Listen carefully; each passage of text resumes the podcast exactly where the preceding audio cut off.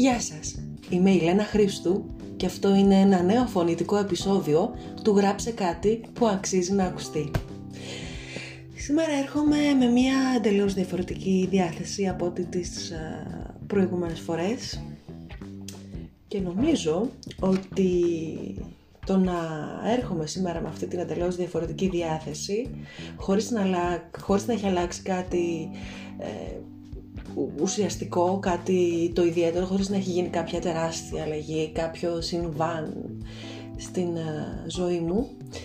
Ε, νομίζω ότι αυτό το οποίο με βοήθησε για να κάνω αυτή την αλλαγή είναι η προσπάθεια να βάλω έτσι πράγματα σε σειρά για να μοιραστώ μέσω των ε, φωνητικών μου επεισοδίων. Εκεί κατάλαβα ότι άλλα ήθελα να μοιραστώ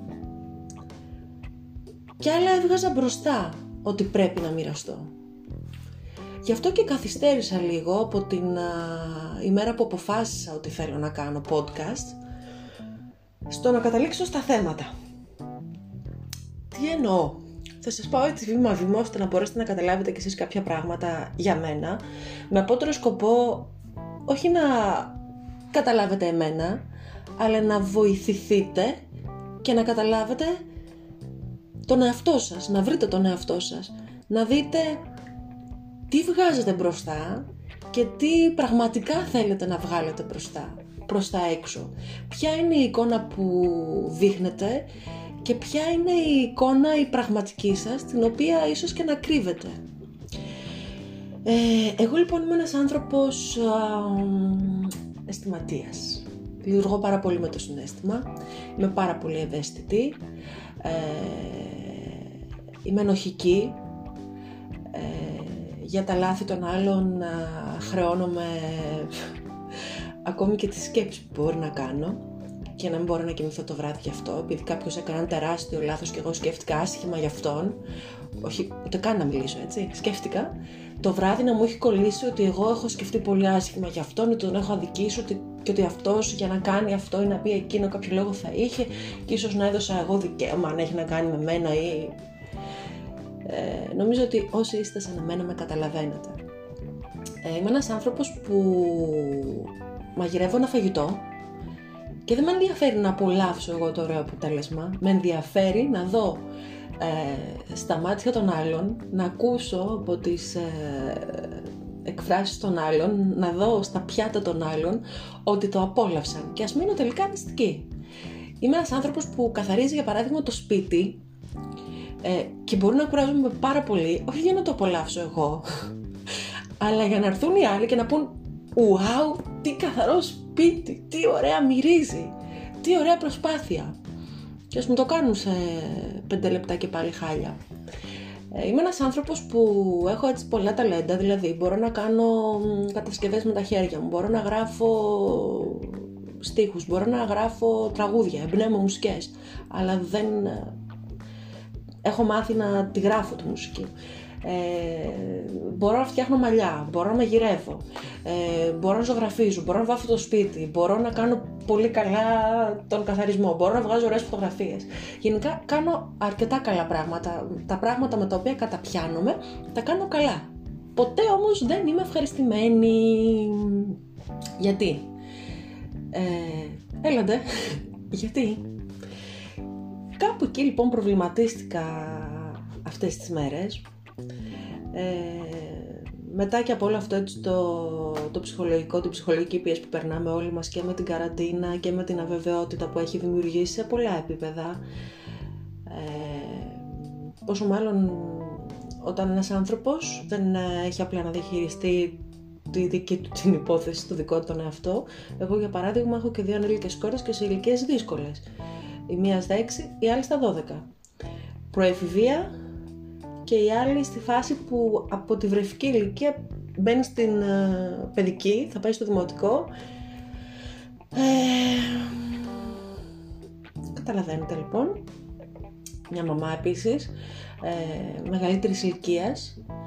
ε, την οποία φοβίζει όλη αυτή η κατάσταση, αγχώνει όλη αυτή η κατάσταση, αλλά είναι και υποχρεωμένη επειδή ξέρει ποιος είναι ο χαρακτήρας μου ε, να κρατάει και αυτή άμυνες για να στηρίξει εμένα. Τέλος πάντων, το τελευταίο διάστημα είδα ότι χωρίς λόγο μου δημιουργήθηκε ένα τεράστιο άγχος. Τεράστιο όμως. Δηλαδή σε σημείο που δεν μπορούσα να κοιμηθώ το βράδυ, το πρωί μετά δεν μπορούσα να σηκωθώ από το κρεβάτι. Ε, εκεί που ήθελα πάρα πολύ να δουλέψω, ξαφνικά ένιωσα ότι δεν υπάρχει περίπτωση να δουλέψω, δεν θέλω να δουλέψω, δεν μπορώ να δουλέψω. Ίσως να μην είμαι ικανή να δουλέψω. Ε, έβλεπα ότι δημιουργούσα άγχος ίσως και στους άλλους τελικά και προσπαθούσα να καταλάβω αν οι άλλοι είναι ήδη αγχωμένοι και εγώ δεν μπορώ να το διαχειριστώ αυτό το άγχος για το οποίο μου ζητούσαν βοήθεια, γιατί τα παιδιά από ποιον θα ζητήσουν βοήθεια, από τη μάνα. Ακόμη και ο σύντροφος, ο σύζυγός μου, έτσι, κάτι το οποίο άγχωνε αυτόν στη δουλειά του ή σε δικά του θέματα. Στον άνθρωπό του θα ερχόταν να ζητήσει μια συμβουλή, να θελήσει να χαλαρώσει λίγο. Και εγώ έβλεπα ότι δεν μπορούσα να διαχειριστώ ε, τα άγχη και τις φοβίες και τις ανησυχίες των άλλων που ήξερα ότι θα έρθουν να ζητήσουν κάτι από μένα γιατί πιο πριν δεν μπορούσα να διαχειριστώ τα δικά μου αλλά ούτε και μπορούσα να τους τα μεταφέρω. Δεν ξέρω αν με καταλαβαίνετε. Τέλος πάντων, αποφάσισα λοιπόν ότι ένας τρόπος με τον οποίο εκφραζόμουν παλιά, δηλαδή το να μιλάω μέσω του ραδιοφώνου, πρώτον μου έχει λείψει πάρα πολύ και δεύτερον ήταν κάτι το οποίο με βοηθούσε από τα προεφηβικά ακόμη χρόνια μου όταν και είχα χάσει τον πατέρα μου και έτσι ξεκίνησα να γράφω και να μιλάω πολύ. Ε, έτσι αγάπησα τη συγγραφή, έτσι αγάπησα τη συγγραφή στίχων, ποιημάτων, μικρών κειμένων. Ε, έτσι αγάπησα και το ραδιόφωνο. Την μουσική, πολύ δηλαδή, τους στίχους, τους ρυθμούς και τη δυνατότητα που μου δινόταν να, να εκφραστώ και να μοιραστώ συναισθήματα και σκέψεις μέσω του μικροφόνου.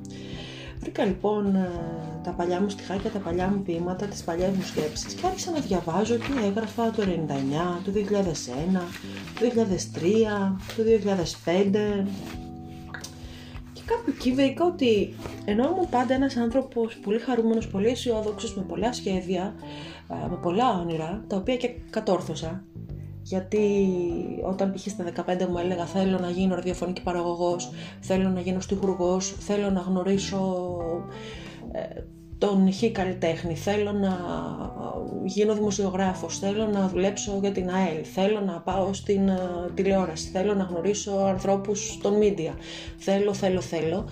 Ε, όλα αυτά τα θέλω τα έκανα πράξη την πορεία, τα κατόρθωσα τα κατάφερα και εντελώς μόνη μου, χωρίς τη βοήθεια κανενός. Είχα τη δύναμη, έβρισκα τη δύναμη, σήκωνα το τηλέφωνο και έπαιρνα και έλεγα Γεια σας. Είμαι η Λένα και θέλω να σας γνωρίσω. Γιατί κάνω αυτό, γιατί θέλω εκείνο. Και έτσι μπήκα στον χώρο των μέσων μαζικής ενημέρωσης και της δημοσιογραφίας και έκανα πραγματικά σπουδαία πράγματα σήμερα που τα σκέφτομαι σε πολύ μικρή ηλικία.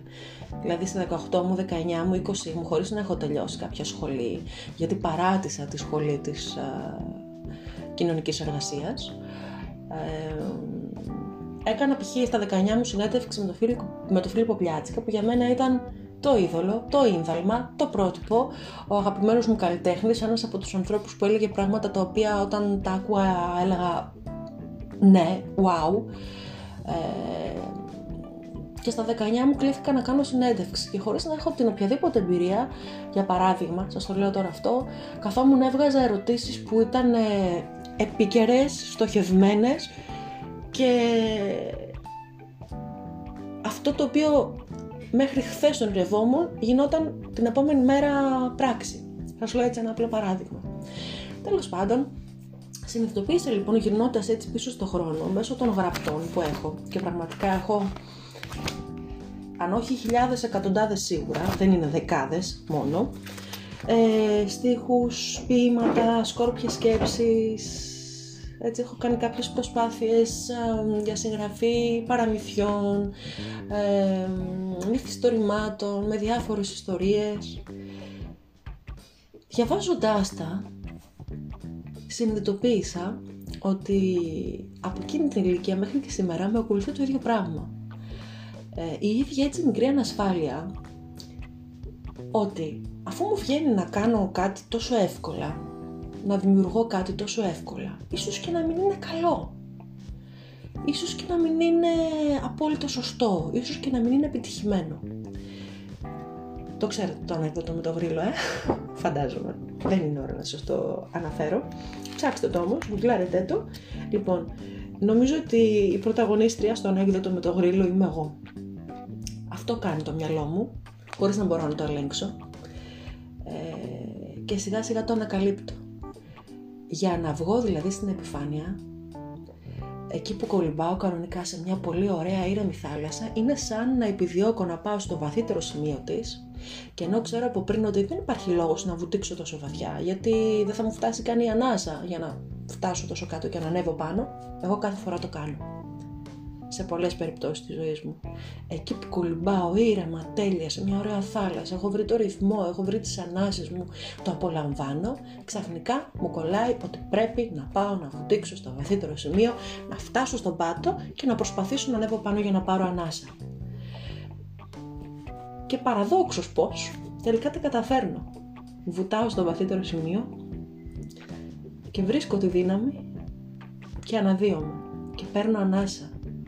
Και το παράδοξο είναι ότι παίρνω την πιο βαθιά ανάσα και βλέπω τα πράγματα αλλιώς από ό,τι τα βλέπα πριν βουτήξω. Στα επόμενα επεισόδια θα μοιραστώ περισσότερα πράγματα μαζί σας γιατί ίσως αυτό να είναι η δική μου ψυχοθεραπεία και ίσως να βοηθήσω και κάποιους ε, από εσάς να κάνουν τις δικές τους βαθιές βουτιές και να αναδυθούν σε έναν κόσμο διαφορετικό. Στον κόσμο που πραγματικά τους αξίζει.